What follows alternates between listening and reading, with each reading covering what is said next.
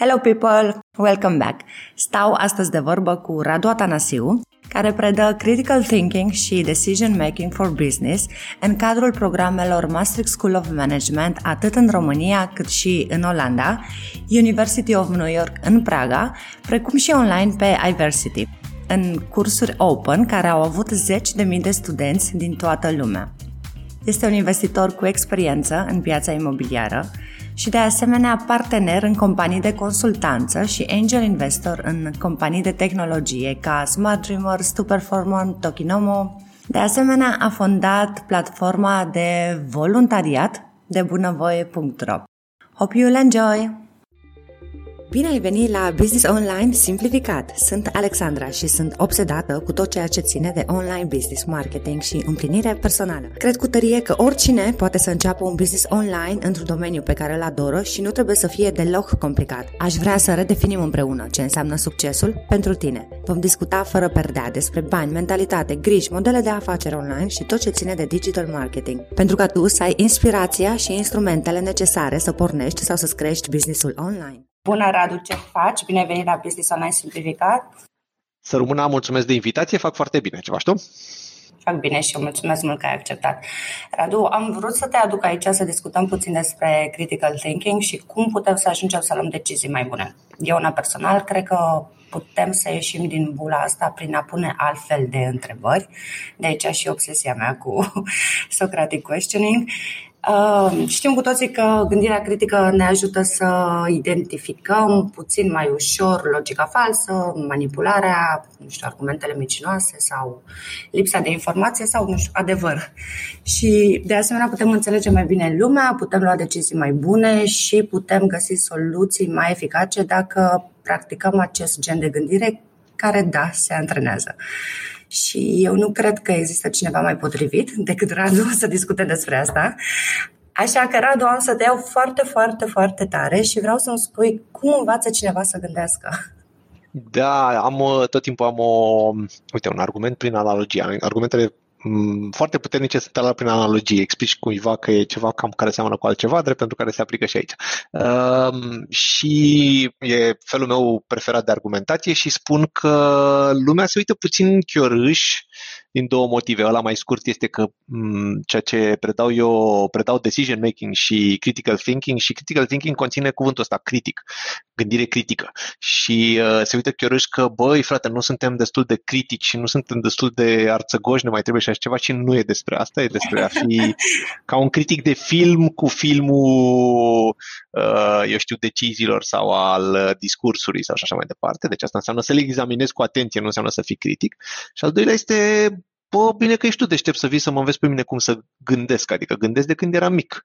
Și uh, avem chestia asta și analogia pe care o folosesc de obicei este că la fel de bine știm să și alergăm.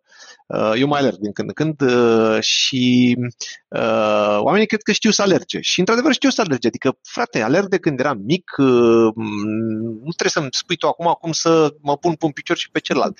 Ei bine, în primul rând că nu vin eu, ci sunt vorba ta de la Socrate încoace se gândesc oamenii despre cum gândesc și analogia este că, într-adevăr, dacă vrei din când în când să prinzi autobuzul, e ok, dar în schimb, dacă vrei să alergi un habar n-am, 10 km sau un maraton, trebuie nu doar să te antrenezi, dar trebuie să, ceea ce la gândire se numește meta-thinking, meta-gândire, să te gândești despre cum gândești, să-ți analizezi un pic uh, să știu că o să sar din, din un an alta, să-ți analizezi puțin felul în care alergi, să-ți analizezi un pic uh, felul în care uh, piciorul tău, cu care parte piciorul atinge solul, care e frecvența pașilor tăi, uh, cât de intense sunt uh, antrenamentele, câte dese le faci, dacă le faci cu cineva sau nu, până și cum, uh, cum te îmbraci.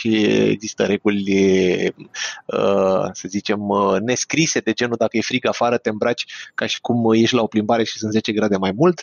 Uh, de pus piciorul trebuie să pui cumva pe pingea, ca să alergi o distanță lungă atunci când uh, vrei să mărești viteza, nu trebuie să mărești lungimea pasului, ci frecvența. Sunt tot felul de chestii pe care, uh, care s-au dezvoltat din experiență, din știință și poți să le aplici. Um, în mod similar, ca să duc analogia la capăt, uh, Foarte toată bună. lumea sigur, uh, toată lumea sigur uh, știe să gândească. Am ajuns aici, avem telefoane mobile mișto, avem un job simpatic, până acum n-am dat-o de gard major sau chiar dacă am dat-o măcar am învățat, drept pentru care cum n-ai bavit tu să mă înveți despre decizii. Și totuși există niște unelte foarte mm, simplu de folosit și foarte simplu de înțeles care se pot aplica, dar înainte de unelte, cred că un pic de meta-thinking, de meta-gândire, adică să te gândești la cum gândești. Lumea nu se gândește la cum merge sau cum alergă. Niciodată nu se gândește. Băi, eu când alerg, cum alerg? La fiecare alergăm diferit, fiecare mergem diferit și e amuzant că atunci când uh, alergi, dacă, să zicem, te scad la o alergare în parc și fără să spun chestia asta, înainte, în timpul alergării, o să te întreb, auzi, dar tu cum alergi? O să te începi să te împiedici un pic, că știi, te gândești, what the hell am I doing, adică pun piciorul ăla și e puțin awkward. E, scuze pentru engleză, e puțin aiurea, da? Și atunci e la fel și la gândire. Prime, primele încercări de a ne gândi despre cum gândim noi sau cum luăm deciziile sunt puțin inconfortabile, ca să zic așa, dar după aia e un exercițiu care se dezvoltă și uh, există o grămadă de studii care arată că luăm deciziile uh, cumva în funcție de cum suntem, noi le luăm uh, diferit, uh, uh, cumva în funcție, adică eu le iau în general diferit față de tine, le luăm în funcție de context, adică la un anumit fel de probleme reacționăm într-un anumit fel, la altele în alt fel și dacă știm chestiile astea și dacă ne și analizăm în ce categorie mm, suntem, atunci putem să luăm decizii mai bune. Deci, da, se antrenează. Asta e răspunsul lung. Răspunsul scurt e da. Și cum începe cineva să se antreneze pentru asta? În funcție de ce? Dacă păi, e... Uh, fi să o iei așa de la zero, cineva care chiar nu a avut de face? Um, eu fac un curs, dacă, scuză-mă, mi-ai ridicat la fileu uh, întrebarea asta, eu fac, de fapt, mai multe cursuri. Fac cursuri pentru, pentru manageri, cursuri la, la noi la școală, la Master School of Management, MBA, Fast Track, fac cursuri în companii și uh, am avut uh, și mai am cursuri online, dar uh, nu le mai, nu mai zic de ele, că acum sunt pe bani. Bine, celelalte sunt pe bani. Uh, e o platformă Iversity unde am niște cursuri de gândire critică, tocmai tocmai mi-am terminat cartea, ca asta mă întrebai ce treabă am, uh, am de făcut wow, uh, proofreading la o carte, tot care e tot, tot despre gândire critică și uh, dar nu așa sau nu doar așa. Există o grămadă de cărți. În ultimul timp e amuzant cum tema să zicem, discuției noastre de astăzi e foarte la modă. Uh, gândirea critică, felul în care suntem câteodată iraționali, nu știu, Kahneman cu Thinking Fast and Slow uh, sau uh, poate Arieli cu Predictably Irrational, sunt niște bestselleruri, nenea asta Kahneman a luat și premiul Nobel, um, cred că Richard Taylor a luat acum 2 ani premiul Nobel și el a scris uh, Misbehaving și mai acum ceva timp Nudge și chestia asta l-a făcut să fie nu doar la modă, ci există Nudge Departments într-o grămadă, grămadă de guverne din, uh, din lume. Deci e ceva despre care acum față de acum 20 de ani auzi mult mai mult despre felul în care gândim, despre felul în care câteodată suntem iraționali. Uh, deci să citim o carte, basically, sau să ascultăm uh, un podcast. Uh, sigur, uh, podcasturile tale sunt despre așa ceva mai... Uh, e unul specializat care este al lui Paul Olteanu și este cumva în direcția asta, este mhm. uh, Mind Architect. Uh, uh, într-o grămadă de feluri putem să începem. Eu cred că um, un încetul cu încetul. Și mai vreau să zic ceva, uh, suntem foarte, foarte în urmă, ceea ce e un lucru să zicem, plin de posibilități. Da? Uh, în, Rom- în România l-a adoptat așa ceva noțiuni de gândire critică în foarte multe sisteme de învățământ se, se învață încă din liceu. Uh, sistemul britanic, de exemplu, are un subiect care se chema Critical Thinking, acum se numește Thinking Skills și se dă examen la el, iar la Cambridge și la Oxford nu intri decât la orice, la istoria muzicii, ca să fiu clar, decât în urma și a unui examen de Thinking Skills, se numește TSA, Thinking Skills Assessment. Uh, de asemenea, la istorie sau la literatură ai câte o pagină în manual în care zice critical thinking. Și acum hai să ne gândim, dacă, uh, dacă cum îți explici tu că o autor a vrut să scrie așa? Sau dacă, ar fi, dacă, ar, dacă viața lui era altfel, crezi că ar fi scris altfel? Sau, uh, eu știu, despre Oscar Wilde, dacă nu avea râca asta dată, dată, dată de viața lui personală, oare era atât de cinic și de amuzant uh, și așa mai departe?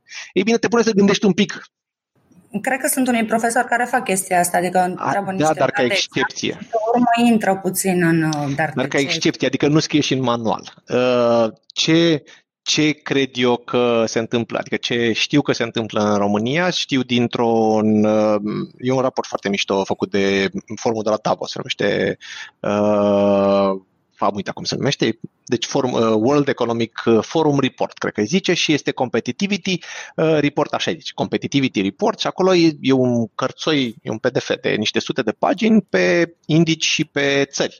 Și la critical thinking embedded in learning, adică la cât de, deci nu să fie subiect critical thinking, ci în ce fel nu ți se dă mură în gură informația, ci îți dezvoltă gândirea, suntem, îmi pare rău să-ți dau această veste minunată, pe locul 129 din 140 de țări.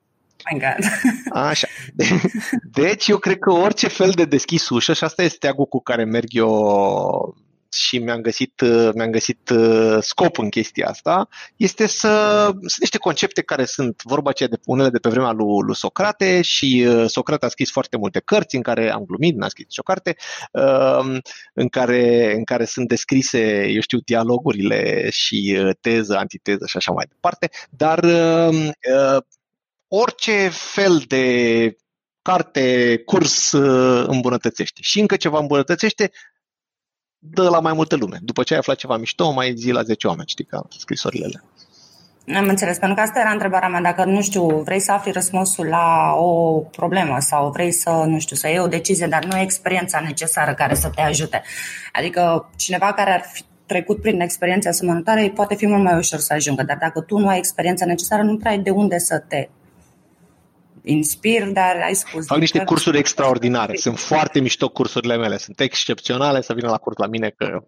Ce vrei să zic altceva? Întreabă un prieten. Uite, am un, uite, vrei să zic că îți dau două, două metode ultra simple și ușor de aplicat.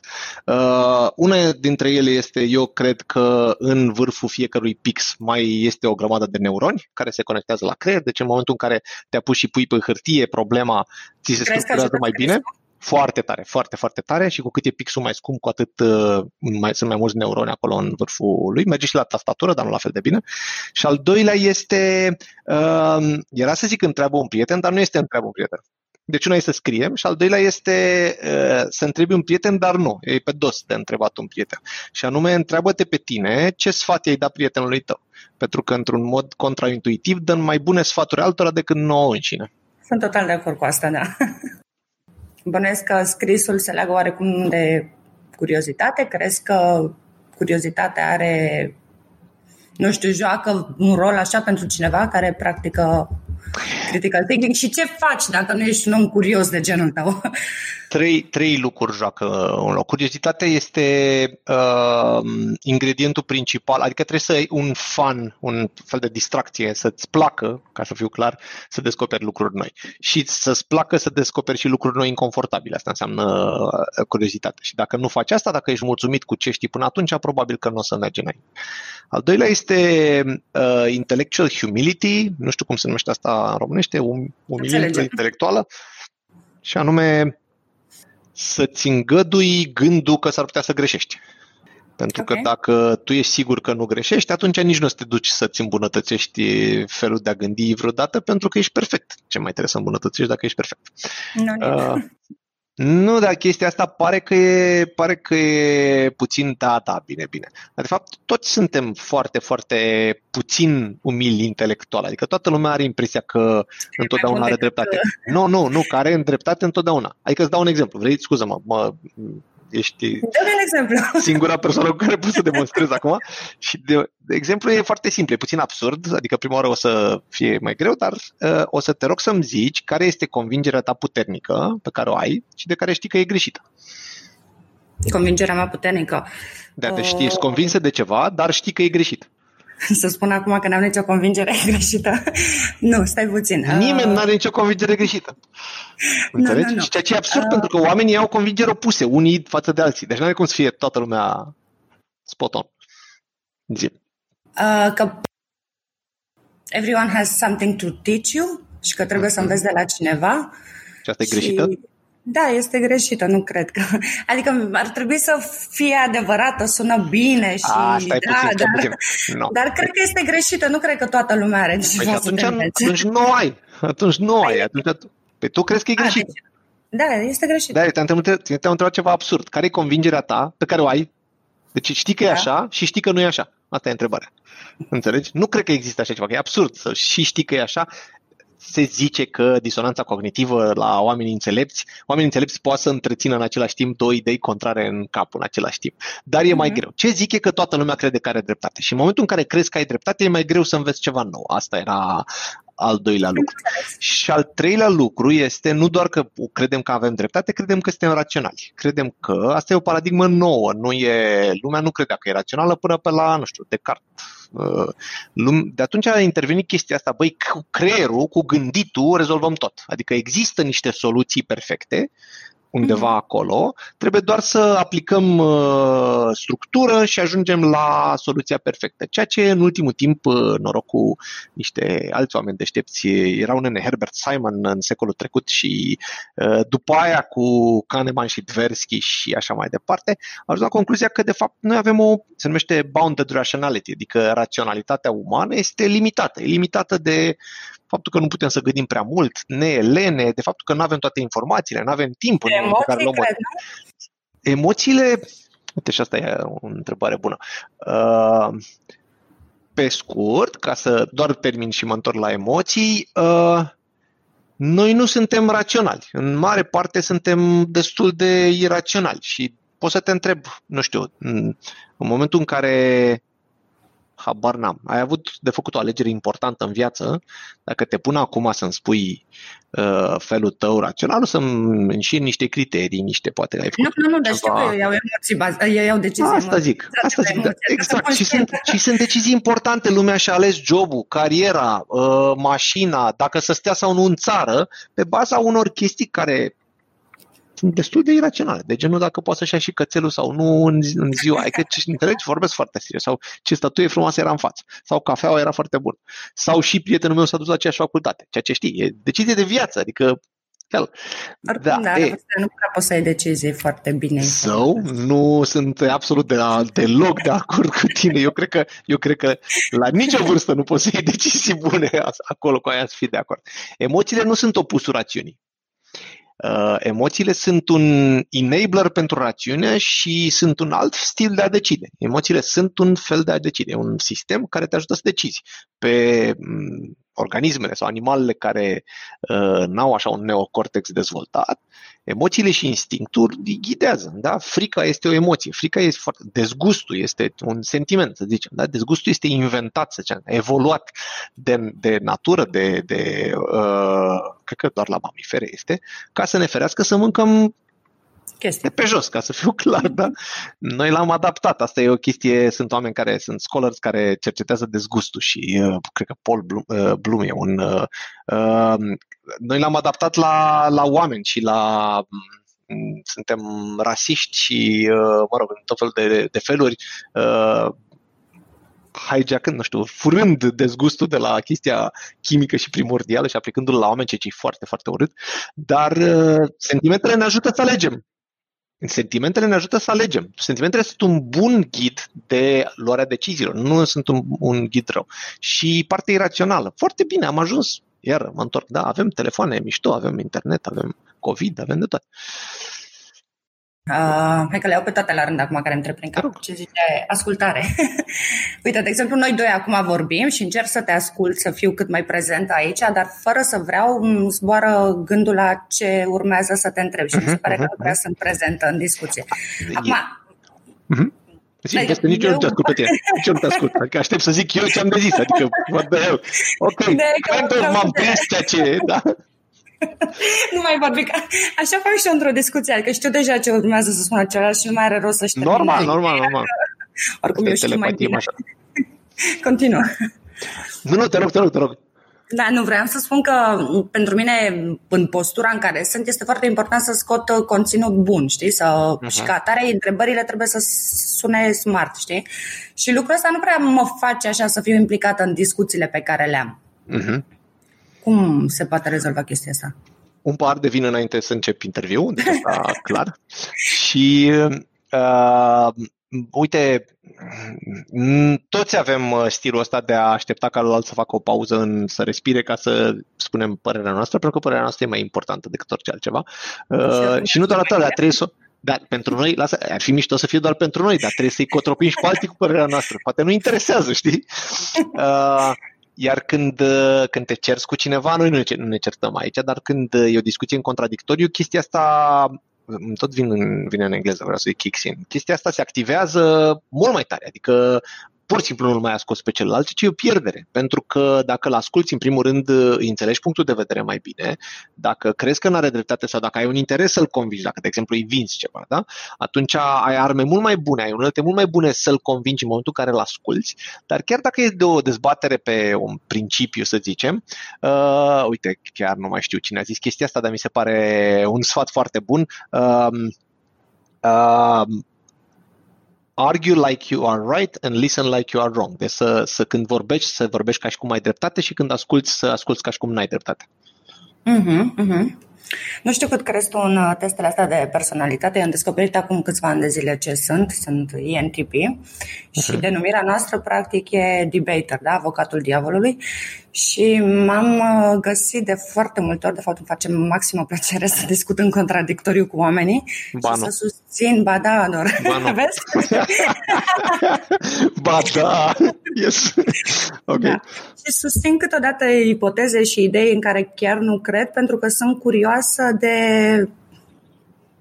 răspunsul pe care mm-hmm. îl au, știi? Și mi se pare foarte tare chestia asta, mă rog, nu mi-aduce foarte mult bine, să spun.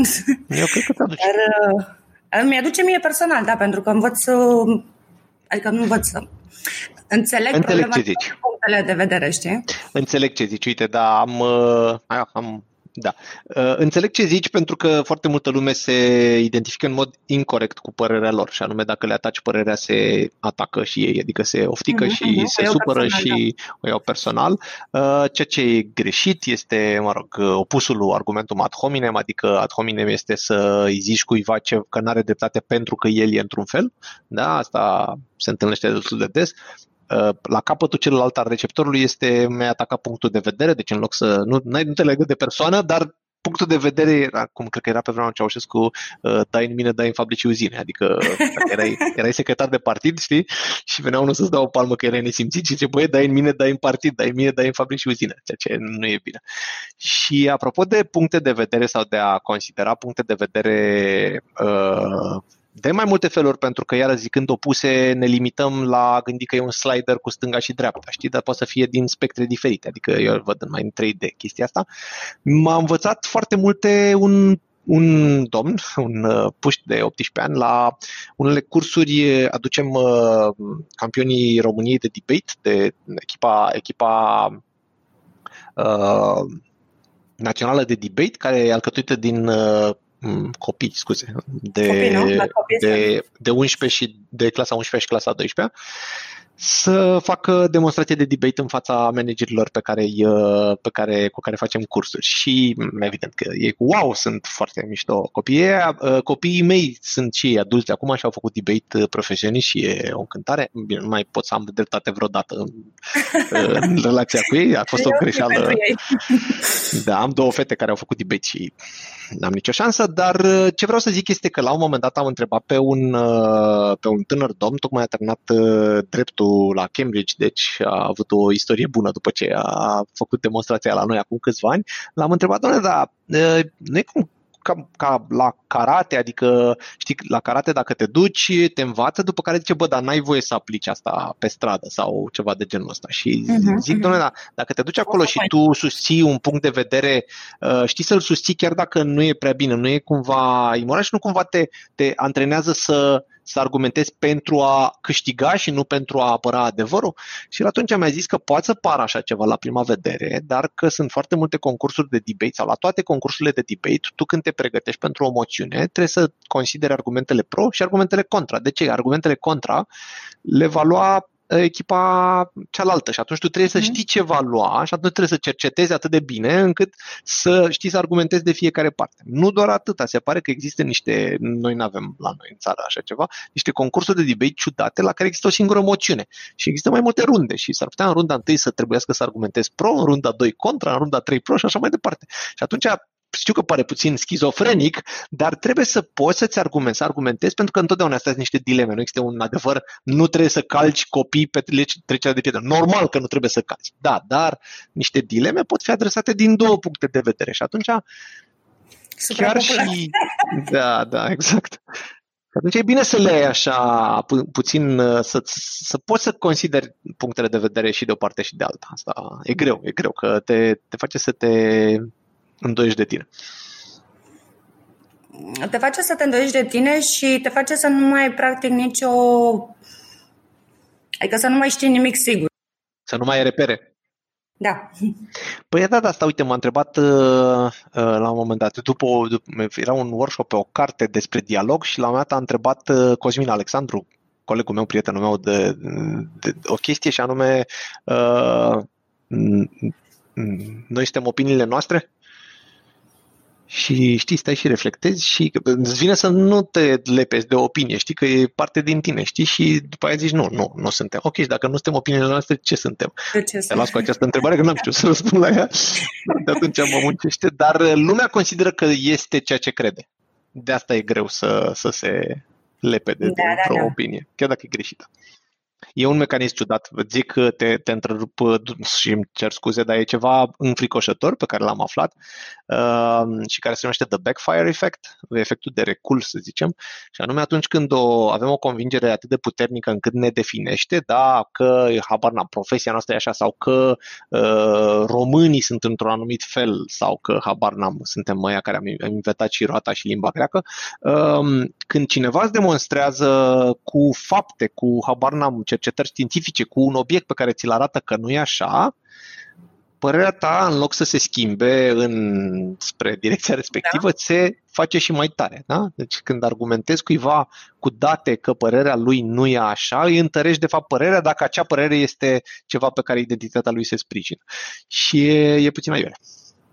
E puțin aiurea și foarte actuală în ce se întâmplă da, acum cu da. vaccinările și cu toate da, da, da, da. teoriile conspirației. Sunt o grămadă de chestii cu mm, efectul de, de cameră, efectul de ecou, cum uh, se polarizează, de asta e o grămadă. E știință despre, despre ai, uh, niște, nu știu, ai niște cognitive bias din asta favorite, vreo trei din ele, să spunem, de care ești trei conștient, alții, cred că. Ale mele, la alții, da, da, uite, vrei să încep cu ăla cu la alții, da, tot, tot timpul uh, când vorbesc despre biases, despre cum facem fallacies, despre cum nu gândim ceva bine, le zic tuturor și v-ați întâlnit cu chestia asta. Da, da, tot timpul. Dar la voi, a, pardon. Nu, da, da, mai greu. Și asta nu știu, probabil că e și la mine foarte clar, uh, adică mai mult ca sigur că este, se numește blind spot bias. Blind spot bias este după ce afli despre cognitive biases, le identifici mult mai ușor la toți ceilalți.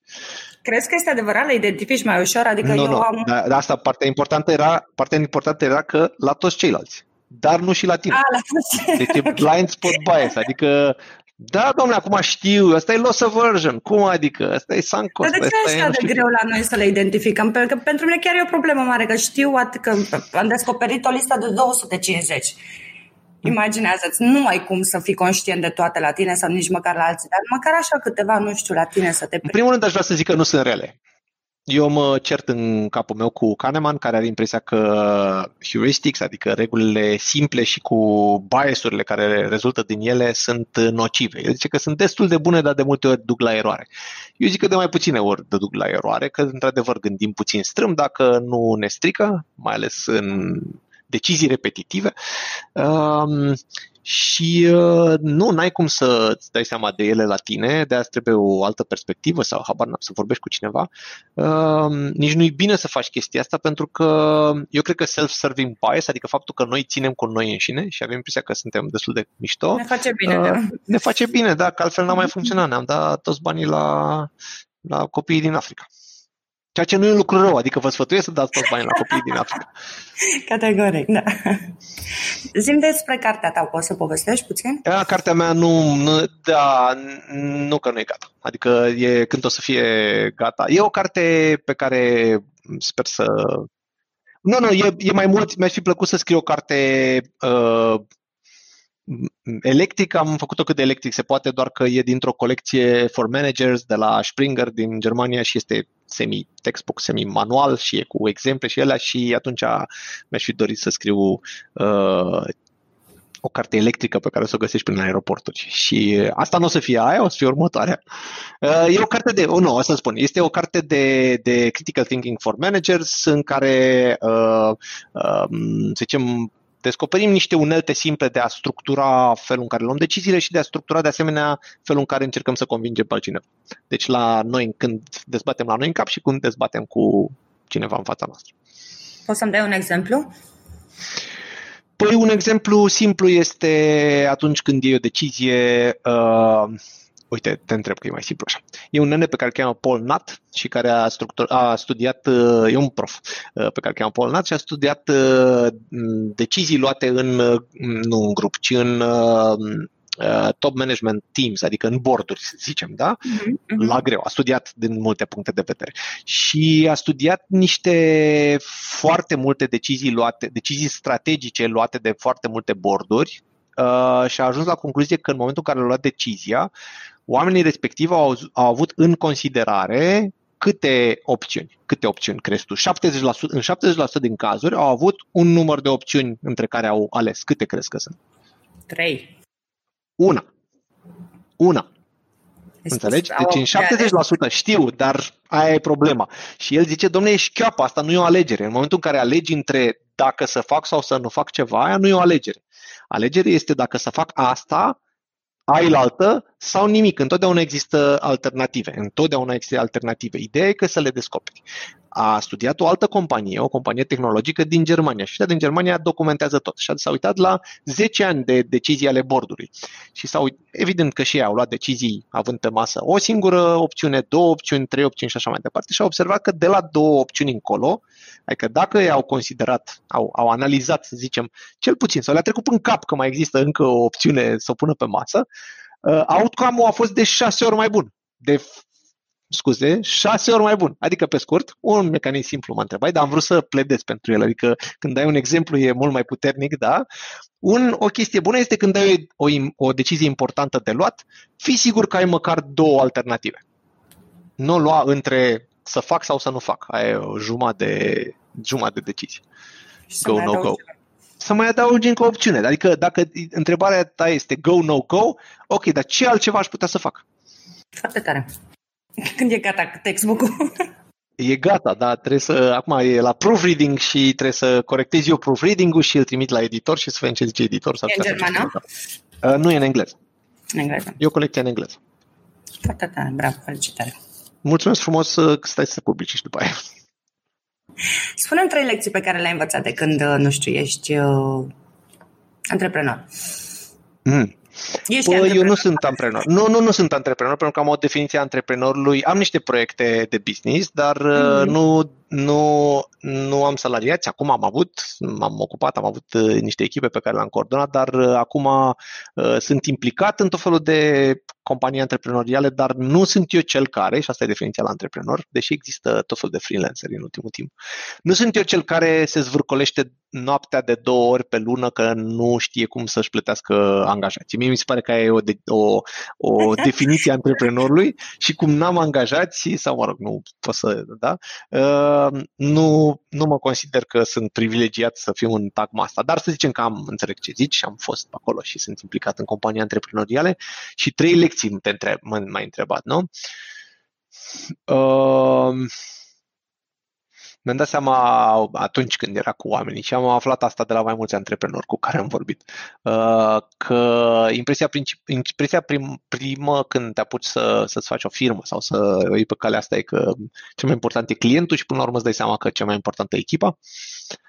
Asta e una, deci să, să, să mergi înainte pentru că echipă. Dacă vrei să dau și un exemplu simpatic de la cel care mi-a zis chestia asta e cineva care are o companie mare de IT, mare, mare, are, cred că, sute de angajați.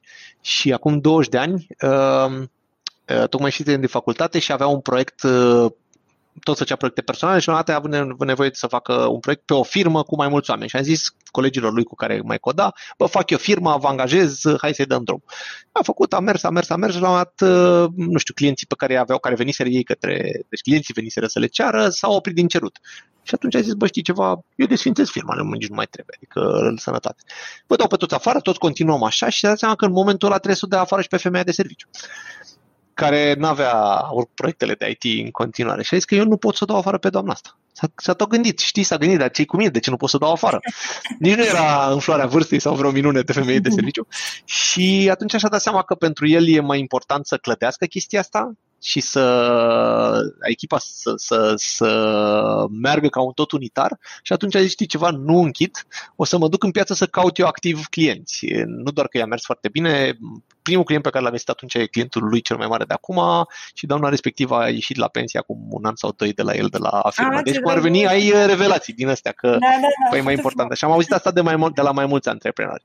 Um, altă lecție, tot vine pentru că am tot citit pe tema asta, asta și studiez cu decision making și tot vine să zic din cărți, dar tu mă întreb ce lecții am învățat pe pielea mea.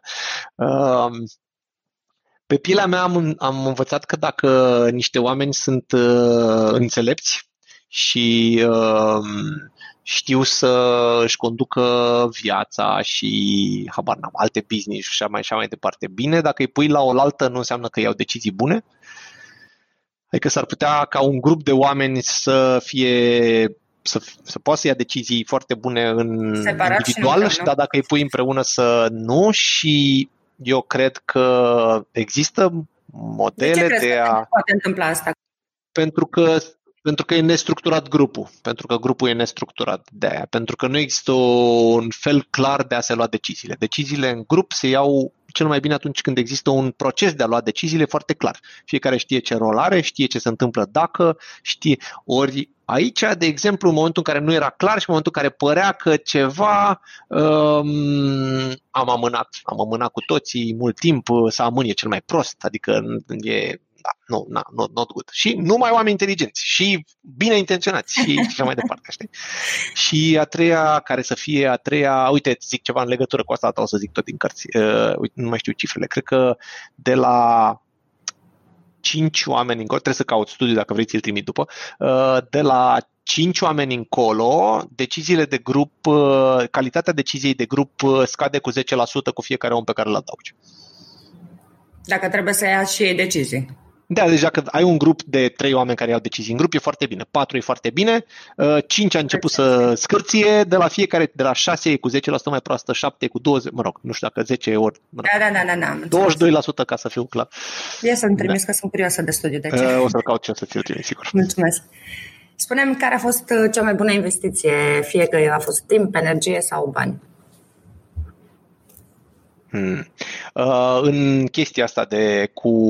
Bine, nu mă duc la chestii personale acum, uh, deși și asta e un fel de personal, am început să predau ca pe un hobby. Aveam uh, niște proiecte de business, aveam tot felul de chestii pe cu care făceam și la un dat uh, s-a a trecut pe lângă mine trenul.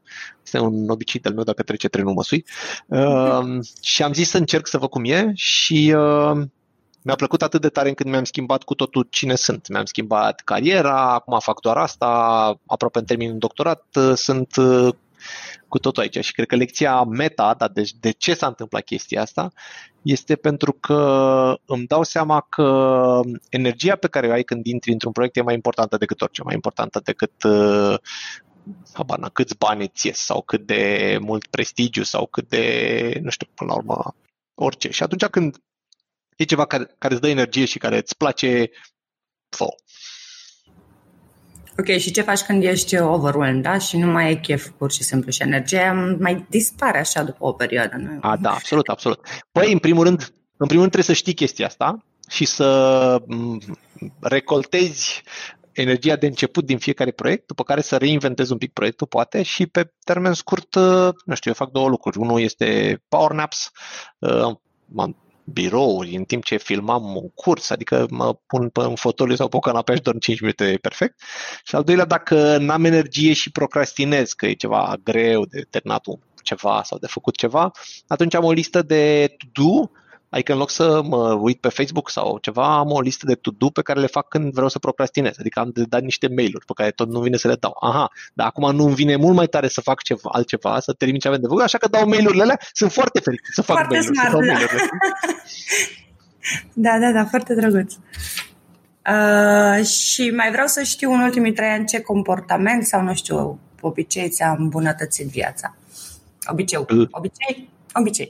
Obicei, obicei. Ce obicei mi-a îmbunătățit viața în ultimii da, trei nu ani? ai descoperit ceva nou. Puțin... hmm. Da, da, înțeleg ce zici. Uh, Hmm. O să zic două lucruri și amândouă au cumva legătură cu sportul. Unul este nu de acum trei ani, că alerg de mai mult timp, dar alergatul, adică alergatul îmi dă structură, îmi dă sens, mă face să mă simt bine cu mine însumi și dacă am vreo dilemă sau nu știu ce să vorbesc mâine la ceva, mă duc și dau o tur de parc și uh, e mai bine și te simți bine când termin un maraton și așa mai departe. Și al doilea, pentru că m-am antrenat pentru niște triatloane, asta e chiar un obicei să zicem, pentru că m-am antrenat pentru niște triatloane, uh, la un moment dat mă plictiseam, trebuia să dau niște... Mi-era frică să merg cu bicicleta pe, pe lângă tiruri și atunci am găsit un loc unde puteai să dai niște ture, turele aveau 3 km și ceva, sau a, au și acum, și mă plictiseam îngrozitor și am descoperit Audible. Asta era cred că mai mult de 3 ani în urmă. Mm-hmm. Și uh, atunci mi-am dat seama că um, e foarte mișto și pot să ascult cărți care nu sunt de beletristică, le și citeam, aveam în paralel câte una de beletristică și una așa. Ei bine, mi-am alocat și evident că nu doar când mergeam cu bicicleta, după aia am dus-o în mașină și ascult cărți. Audible, să asculți cărți folosește foarte tare dacă, dacă ai niște timp mort, adică nu radio sau alte... Uh-huh, uh-huh. Tu cum înveți cel mai bine? Gata, asta e ultima întrebare. Cum învăț? Nu învăț ascultând cărți. Da, nu, asta. dacă asta mă întreb, nu. Da, da, uite, da. am, la un moment dat scriam, uh, uite, n-am mai scris de mult, la Bookaholic despre cărți non-fiction și mi-am dat seama că atunci când trebuie să scriu despre o carte sau când, de exemplu, găsesc ceva interesant și trebuie să-l dau exemplu la curs, Uh, ori trebuie să ascult de trei ori chestia aia să mi-o notez, ori pur și simplu cumpăr și varianta Kindle și citesc. Da, da, da, uh, nici eu, adică no, de ascult uh, un... Nu, ori, ori sunt chestii uh, mari, idei mari și m, care sunt foarte bine pe picioarele lor, dacă nu m, înțeleg mai bine din citit, dar nu am timpul fizic să stau să citesc, adică dacă ai drumuri de făcut multe cu mașina, m, sfatul e să nu citești. Da, e mai practic pentru pe termen scurt, adică nu te bușești cu ăla de față. nu, e mai practic să asculți când conduci. Asta, asta zic și eu, deci mai bine să, să nu citiți la volan, vă rog frumos. Dă-mi un exemplu despre cum predai la cursurile tale. Când, când îmi încep cursul, spun concluzia. Și întreb pe oameni, concluzia e destul de e puțin, puțin contraintuitivă și anume și puțin șocantă, să zicem că toate proiectele care eșuează, eșuează din cauza că se bazează pe niște presupuneri greșite, care sunt ascunse și problema principală nu e că managerul respectiv nu ar ști să-și dea seama că presupunerea respectivă e greșită sau corectă, ci că nici măcar nu-și dă seama că o are. El nu știe că o are și totuși își bazează pe ea planul, pornește mai departe. Dacă cineva ar veni să-l tragă de, auzi, tu cumva crezi că asta e adevărat? A, acum am dat seama că cred că e adevărat, dar de fapt nu e adevărat. E evident că nu e adevărat. De genul uh, și la Cluj o să meargă lucrurile cum au mers în București. Sau, uh, înțelegi, dacă le dai oamenilor un termen mai lung de plată, uh, o să rămână la câte zile plăteau. Nu, se ducă până la termenul respectiv de plată, dar asta se întâmplă doar după ce verbalizezi. Și, uite, a trebuit să te explic, dar după eu prima oară le dau concluzia presupunerile greșite sunt principala cauza a proiectelor care eșuează și problema principală nu e că nu ne dăm seama că sunt greșite, ci că nu ne dăm seama că sunt acolo. A, e clar? Da. Bine.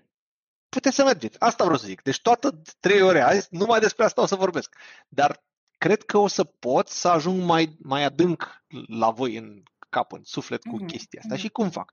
Încep să dau exemple, încep să dau anecdote, fac joc ușoare cu ei, după aia vorbim de un, pe un case study, după care luăm un case study mai complex, după care uh, de fiecare dată întreb și acum vedeți puțin mai clar că e așa, a, de-abia acum ne-am prins că ce vrei să zici de fapt la început, după care mai fac două, trei case study-uri și după, aia, după care s-a mai schimbat ceva, a, știi când ți-am zis că a, nu, atunci nu era a, de-abia acum ne-am dat seama. Și la sfârșit întreb, ok, și o să aplici chestia asta? Da, da, da, știi, și lumea zice că o să aplice. Și de fapt nu aplică și atunci mai am un truc la sfârșit, fac un exercițiu pe o problemă de-a lor. Adică îi pun să-și găsească o problemă și fac ei și de-abia atunci zic, a, stai bă, ăsta chiar îmi folosește. Adică e felul ăsta de a... E ca și cum vrei să le schimbi un obicei oamenilor, chiar dacă pare cognitiv. Cognitiv, deci tot ce predau eu are legătură cu creierul. Și totuși, tot ce predau eu trebuie însușit în ficat, în stomac. Nu trebuie însușit în creier. Este ca toți oamenii care vor să se lase de fumat sunt foarte, com- nu, care fumează, sunt foarte convinși că fume- fumatul dăunează. Nu e problemă de convingere. Înțelegi? Deci nu trebuie ca cineva cognitiv să zică, băi, fumatul e bun sau nu e bun. Nu, sunt convinși că nu e bun. Asta nu înseamnă că se lasă de fumat. Înțelegi? Așa și cu aplicarea unei tehnici de, de, de luar de decizii și așa mai departe. Sunt sigur că toți oamenii care, care au ascultat azi și cu tine au înțeles foarte clar că atunci când e o decizie importantă trebuie să ai cel puțin două variante pe masă, da? Spune tu cât crezi că o să-și aplice, da? 3, 17, înțelegi ce vreau să zic, da? Da? Dar spunem că o să și aplice sau o să înțeleagă chestia asta și data viitoare când sunt în fața unei decizii foarte importante mm, de job, de ceva de genul ăsta, dacă mă duc și trag de, la, de mânecă, auzi, mai știi ce am zis atunci? Am uitat complet. Înțelegi? Deci faptul că ai înțeles nu înseamnă că și aplici. De când dacă, nu știu, uite, când ai explicat chestia asta, eu chiar mi-am imaginat ceva și am zis, ok, am de făcut sau de făcut, zic, cum fac să mai aduc încă una, aici o să fie problema. Deci deja mi-am internalizat într-un fel în care trebuie să găsesc, am, am, am schimbat puțin problema am, cât să... Am un răspuns la asta, exact, trebuie să redefinești problema. Trebuie să te gândești la ce îți folosește decizia respectivă și uh-huh. te duci la, cu un pas mai în spate la problemă. Adică dacă, de exemplu, uh, să accept jobul ăsta sau să nu accept jobul ăsta, asta e n-ai cum să iei decizia asta decât între a accepta sau nu a accepta. Deci n-ai cum să găsești o a treia, deși ai cum, dacă definești, domnule, dar la ce îmi folosește un job, știi, care sunt ce caut eu și atunci vezi că poți să faci asta acceptând jobul, refuzând jobul și refuzând jobul plecând un an sabatic în Patagonia sau luând uh, un job, uh, nu știu, înțelegi? Adică n-ai o, o singură alternativă. Mulțumesc frumos, Radu! Mulțumesc eu frumos de invitație! Sper că ți-a plăcut acest episod. Podcastul Online Business Simplificat îl găsești pe toate platformele de podcast. Dacă ai învățat ceva nou, fă o postare pe Instagram în story și dăm tag. Voi avea grijă ca mesajul cu ce ai învățat să ajungă la Radu.